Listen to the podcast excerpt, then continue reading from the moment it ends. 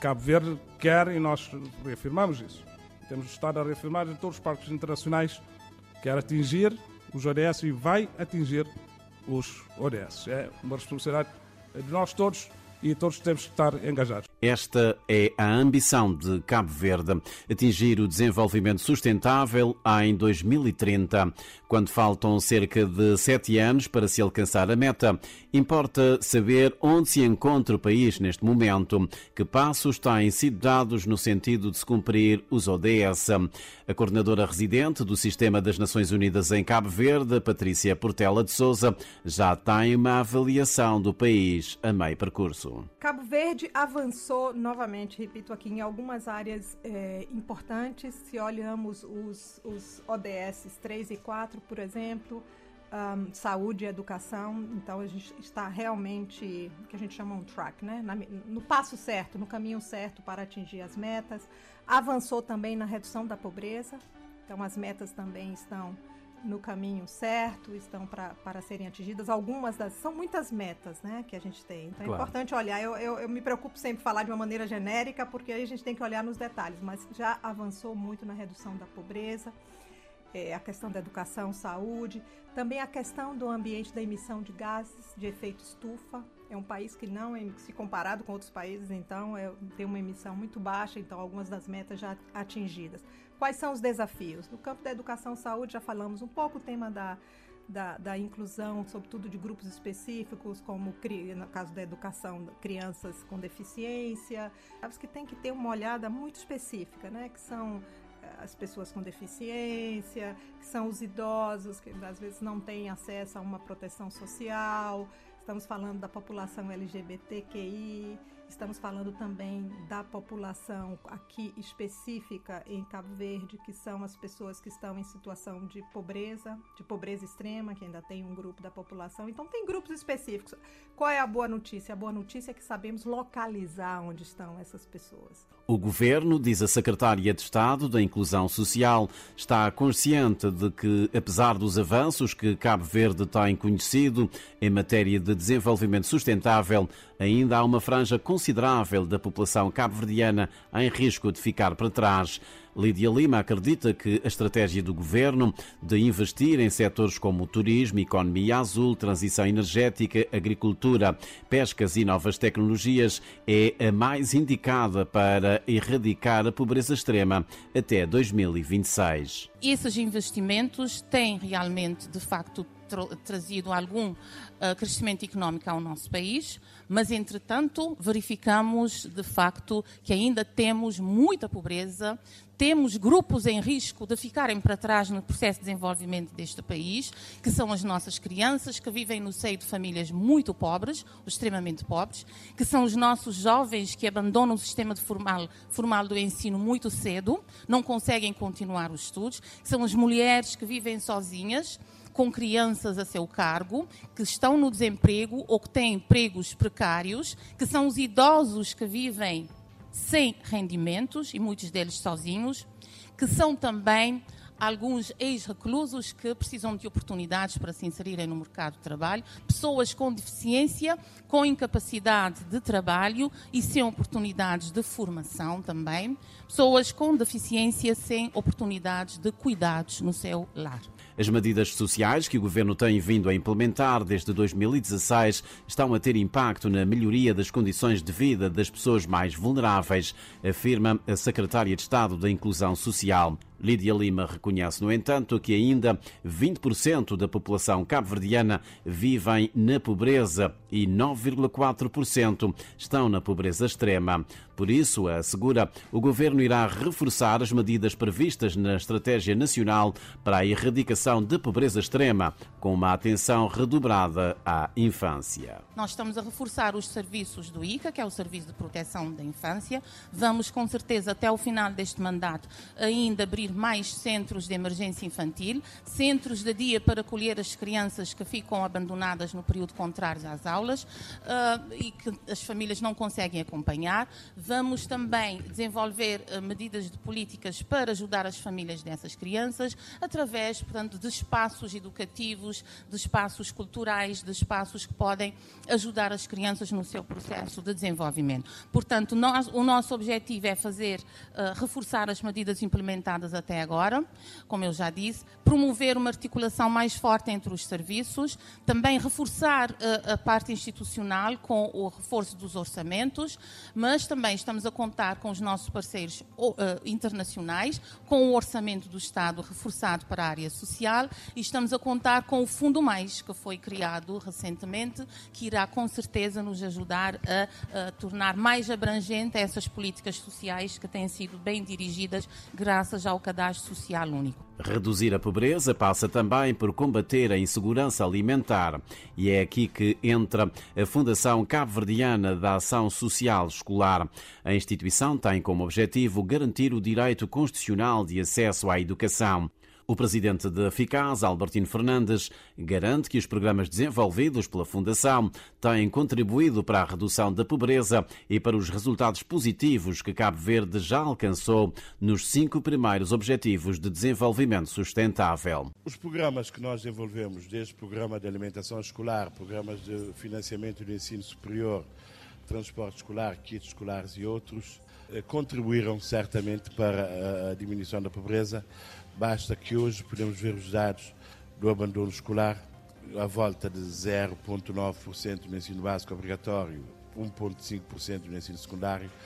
Certamente que uh, uh, uh, tivemos um contributo, não há um estudo científico, mas empiricamente podemos concluir que, que, realmente houve uma contribuição enorme dos programas, não deixando, digamos, nenhum aluno para trás em relação à educação, acabamos por por contribuir para a diminuição da pobreza. As Nações Unidas reconhecem o esforço de Cabo Verde na redução da pobreza, cuja taxa desceu de 35,2% para 20% entre 2015 e o segundo trimestre deste ano. Quanto à pobreza extrema, situa-se atualmente, segundo dados oficiais, nos 9,4%, quando em 2015 era de 22,6%.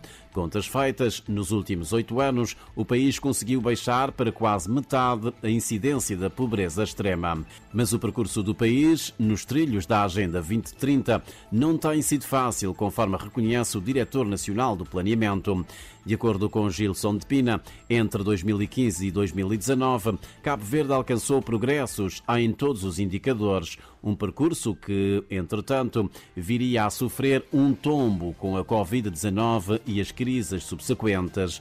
O pior parece já ter ficado para trás. Apesar dos desafios, o dirigente do Ministério das Finanças assegura que nenhuma meta está em risco. Aliás, algumas vão até ser alcançadas antes de 2030. Estamos num caminho, inclusive, alguns dos indicadores estamos até a antecipar o cumprimento. A meta até 2030 tem vários indicadores que nós propusemos antes dessa meta atingir, sobretudo, por exemplo, nomeadamente nas questões de humanas, da educação, mas também na questão da um, erradicação de pobreza extrema. Nós queremos, até 2026, eliminar um, a pobreza extrema. Então, portanto, é essa, é essa abordagem que nós queremos. Cabo Verde está no bom caminho, temos alguns desafios, este, esta escutação serve também para isto, como vamos ter o, a Cimeira dos ODS, não é somente ir mostrar o que é que estamos a fazer, o que é que ficou para fazer, mas isto também serve para o que é que a sociedade civil cabo-verdiana está a pensar do cumprimento e também para tomarmos em mente o que é que podemos fazer para mudar o alcance que nós estamos a fazer até agora. Mas eu creio que, no geral,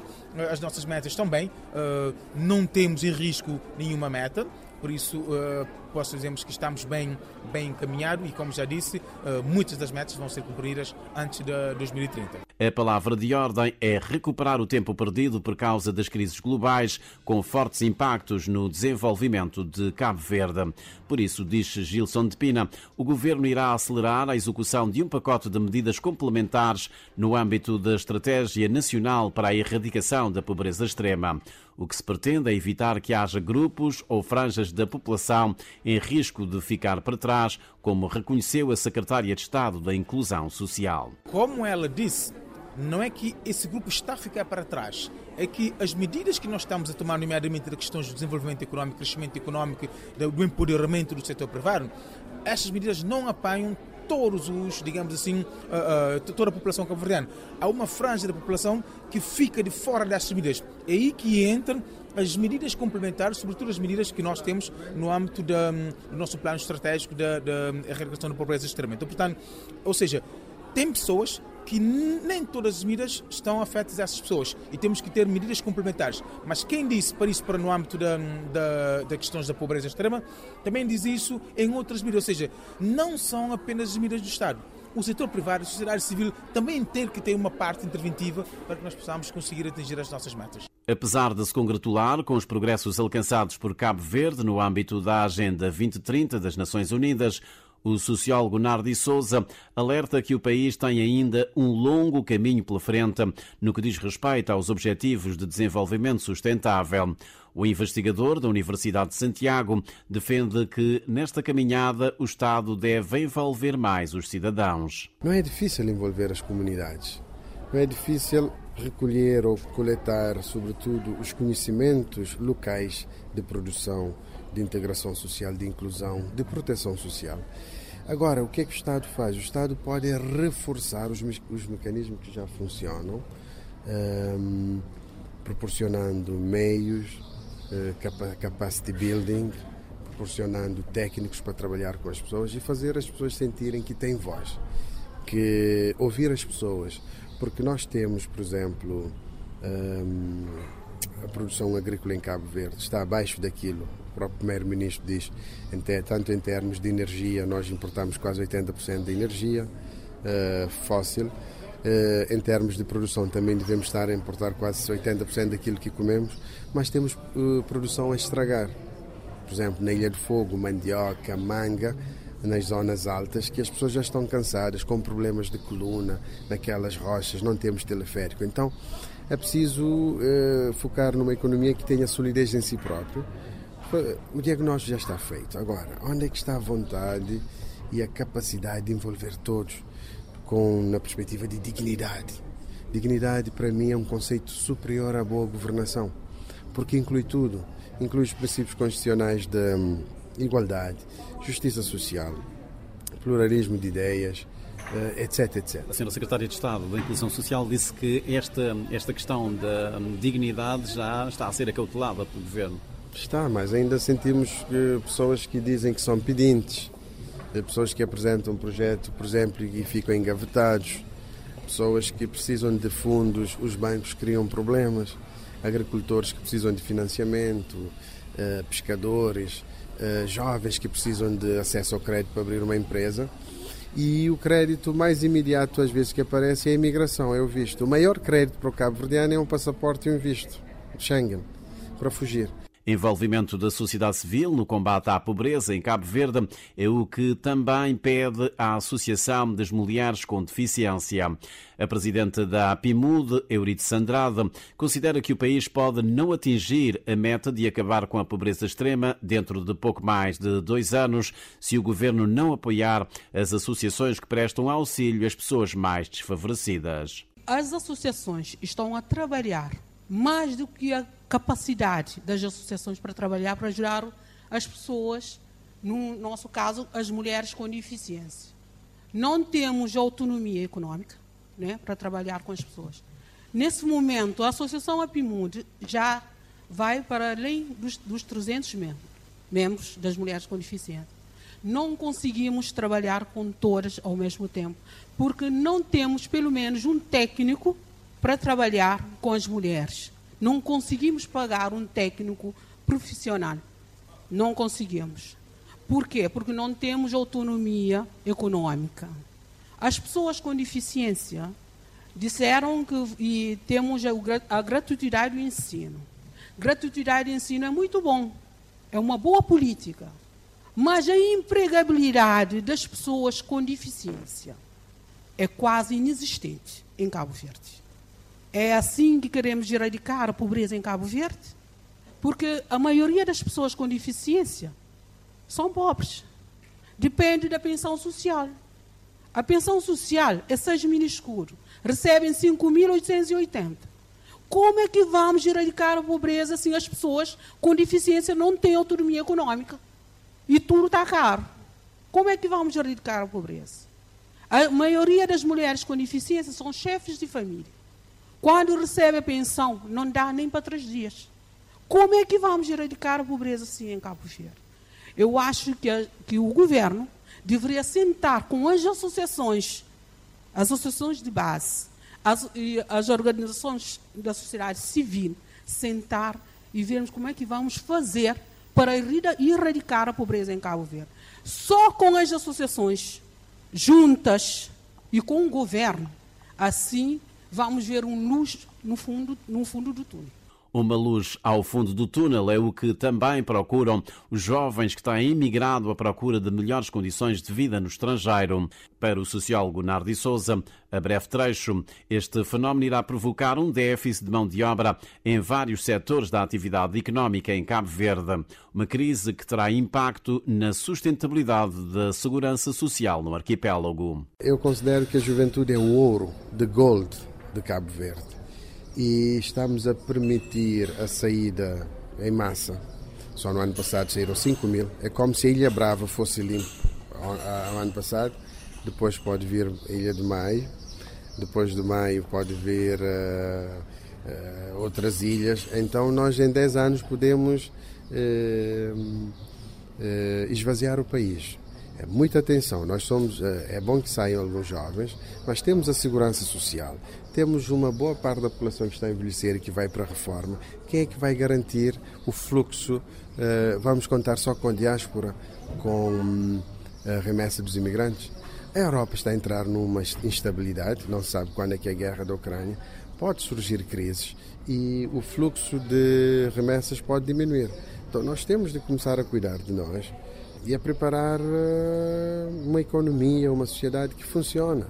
O próprio PEDES diz que neste momento temos um bónus demográfico e que se não cuidarmos vamos ter um ônus demográfico. O PEDES diz. Eh, o PEDES 2 lançou quatro pilares: social, económico, eh, eh, soberania e são quatro agora. Economia, social, soberania e ambiente. E, e, diz isto, que o bónus pode se transformar num ónus. Quer dizer, se não gerirmos bem esse dividendo, vamos ter problemas muito sérios. E já estamos a ter. Porque eu acredito que uh, Portugal, uh, se não, vai chegar um ponto que Portugal vai ter de travar a saída. E, e, vamos deixar nas mãos de Portugal travar a nossa saída. E não por causa de inovação, criatividade. Isto é preocupante quando dependemos sempre dos outros para resolver os nossos problemas. Então, eh, esses encontros são bons, mas temos de ser realistas. Realistas. Eu acho que o cidadão cabo-verdiano pede aos governantes sejamos realistas, ehm, eh, concretos e com propostas que funcionem. E já lá vão quase 50 anos. Não podemos estar a criar às vezes aquilo que chamamos uh, ilusão pública, porque não, não faz sentido, já não há espaço. Quem não concorda com esta leitura é o presidente do Instituto do Emprego e Formação Profissional. Paulo Santos desdramatiza a saída dos jovens à procura de oportunidades de emprego noutros países. O gestor lembra que a mobilidade é hoje um fenómeno global e vê na diáspora um ativo para Cabo Verde, a começar pelo envio de remessas. No mundo existe cerca de 270 milhões de jovens que estão fora do sistema, fora do emprego, fora da educação, do sistema educativo, fora da formação. Em Cabo Verde, conseguimos bons resultados uh, devido, portanto, a essas políticas uh, que nós temos implementado, juntamente aliado com as políticas económicas do governo para promover o crescimento económico e geração de emprego e nós temos conseguido, portanto, reduzir os jovens que estão fora do sistema. A taxa de desemprego jovem a nível mundial, na faixa etária dos 15 aos 24 anos, é muito elevado, é muito elevado. Em Cabo Verde, em 2016, por exemplo, situava-se em 41%. Conseguimos reduzir antes da Covid para 25%, 25,5%, mas depois veio a crise. A crise, portanto, eh, impactou o emprego jovem. Muitos jovens acabaram por perder emprego, por perder contrato. Aumentou, portanto, novamente a questão dos jovens NIT e a questão do desemprego jovem. Uh, foi para 20, 30 e tal por cento. E nós conseguimos agora, em 2022, voltar a reduzir para 27%. Portanto, nós estávamos portanto, numa trajetória decrescente e eu penso que uh, essa trajetória foi impactada pelas crises, pela Covid, pela guerra na Ucrânia e pelo aumento generalizado portanto, dos preços dos bens e serviços que tem impactado portanto, a economia cabo-verdiana. Portanto, uh, tirando isso, tirando essas situações de crise, penso que com as recomendações das organizações internacionais, da OIT e das Nações Unidas, aliado com as políticas uh, do governo, penso que estaríamos em condições de ir reduzindo portanto, a, a, taxa de desemprego jovem, dando acesso portanto, ao rendimento aos jovens, aos jovens cabo-verdianos. Penso que essas políticas têm surtido forte efeito uh, na, na, na, condução e no alcance da, da ODS uh, número 8. O contributo da diáspora cabo-verdiana para o desenvolvimento sustentável do país é também reconhecido pela representante da Organização Internacional das Migrações no arquipélago, sobretudo no que diz respeito à redução da pobreza. Kelita Gonçalves considera, no entanto, que se torna necessário enquadrar, do ponto de vista institucional, a solidariedade que provém das comunidades imigradas. E as remessas às vezes são extensivas, não é? As pessoas, quando sentem um aperto, ligam a um primo, ligam a um tio, ligam a um amigo que está na diáspora no sentido de pedir uh, algum apoio. E tem sido isso, tem sido a nossa realidade não é? Para um país que, que cresceu e, e, tem evoluído muito alinkado à imigração. Aqui, para dizer que uh, nós estamos, temos tido algum contato com algumas associações na diáspora que têm trabalhado, têm mobilizado, têm feito um papel muito, muito importante no sentido de canalizar apoios e esforços para o alívio da pobreza, sobretudo para trabalhar a questão da malnutrição. Nós temos uma associação em Portugal que neste momento conseguiu uh, receber uh, um financiamento de um fundo global e irá iniciar, em princípio, ainda este ano, o trabalho juntamente com ONGs, no sentido de poderem também trabalhar e apoiar as famílias aliviando um, a questão da malnutrição. Estão a preparar neste momento e eu acredito que ainda até o final deste ano estarão, estarão no terreno a trabalhar com as comunidades. E há ainda um potencial enorme de se sistematizar estas ajudas, esta solidariedade da nossa diáspora no alívio da pobreza, de uma forma estruturada, com programas, com projetos construídos, pensados, uh, para que eles possam efetivamente uh, engajar. Nós não podemos esperar que a diáspora uh, sozinha consiga, embora tenha muita capacidade para tal, mas eu acredito que uh, ainda há mais pessoas com vontade, com muita vontade de colaborar. Tem sido isso, pelo menos, as, a nossa experiência no diálogo que tivemos durante este ano com, com a diáspora. Então, o papel um, está aí um, um um, um, potencial para nós, para nós enriquecermos ainda mais é, esta, esta mão, esse juntamo. As Nações Unidas consideram que a Agenda 2030 e os ODS oferecem a Cabo Verde uma oportunidade para adotar um caminho transformador que leva ao desenvolvimento sustentável. O arquipélago, reconhece a ONU, tem vindo a investir recursos e a fortalecer parcerias para a implementação dos Objetivos de Desenvolvimento Sustentável, com vista a responder aos desafios a longo prazo e emergentes. No rol desses desafios imediatos, inscreve-se a erradicação da pobreza extrema. Trata-se da dignidade de qualquer ser humano, na opinião do presidente da Associação Cabo-Verdiana para a Proteção da Família. Francisco Tavares, antigo presidente da Câmara Municipal de Santa Catarina de Santiago, lembra que, neste momento, cerca de 50 mil cabo-verdianos vivem na extrema pobreza, ou seja, ficaram para trás. Para o consultor do governo para as áreas da população e desenvolvimento, o combate à pobreza assenta em quatro pilares, a começar pelo conhecimento. É necessário elaborar, ter um perfil da população na pobreza extrema, porque ainda é fraco o conhecimento sobre o perfil dessa população. É preciso que se faça análise, eh, que se conheçam os determinantes da, extrema, da pobreza extrema, exatamente para se poder dosear as, as políticas públicas por forma a se ter em conta o ganho marginal de cada medida de política pública dirigida à população na extrema pobreza.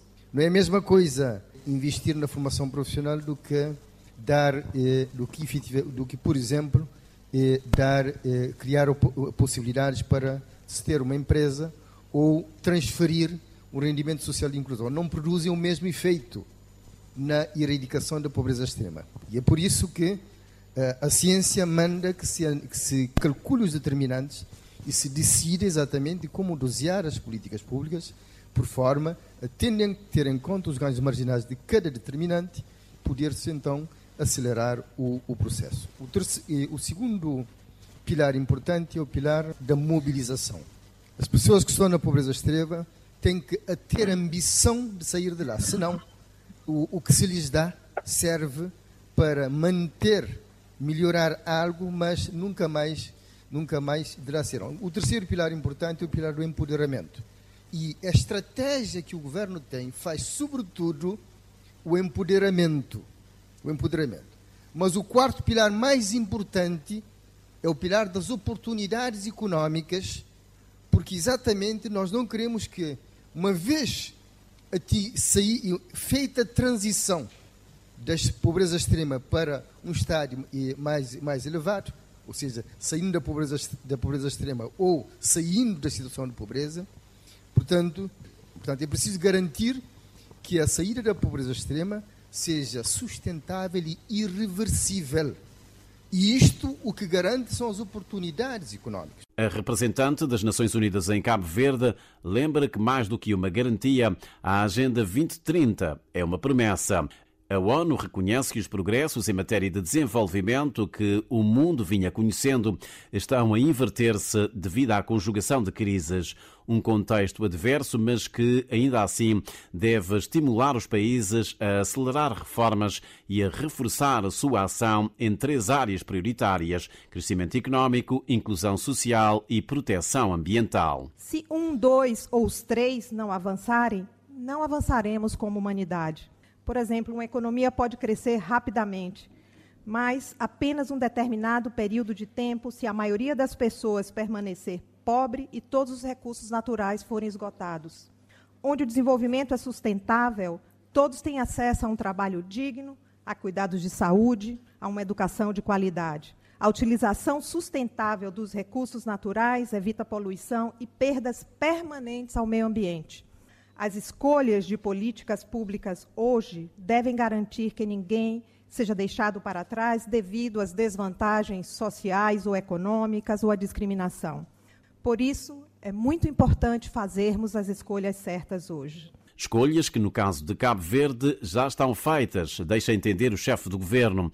Apesar de a economia ter sofrido a maior contração de todos os tempos, em 2020, Ulisses Correia e Silva reafirma o compromisso do país para com a Agenda 2030 e os Objetivos de Desenvolvimento Sustentável. Reafirmar o compromisso de, eh, de Cabo Verde com os Objetivos de Desenvolvimento Sustentável. Nós temos uma agenda muito forte, 2030 eh, que passa para, uh, por alguns objetivos, algumas metas ambiciosas, uh, que é erradicarmos a pobreza extrema em 2026.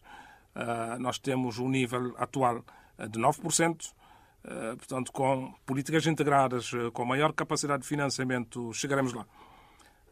depois de tornarmos Cabo Verde um país mais resiliente a nível da sua exposição a choques externos, a transição energética, a redução da dependência de fontes subterrâneas de água para podermos diversificar a irrigação eh, para a agricultura nos anos em que tivemos problemas com, com, com a seca. Eh, a questão do desenvolvimento do grande potencial que nós temos na, na economia azul, eh, porque nós somos 99% mar em termos, de, em termos de território, portanto, há um potencial muito grande a ser desenvolvido. O desenvolvimento da economia digital, que é uma das fontes de diversificação da, da, da economia.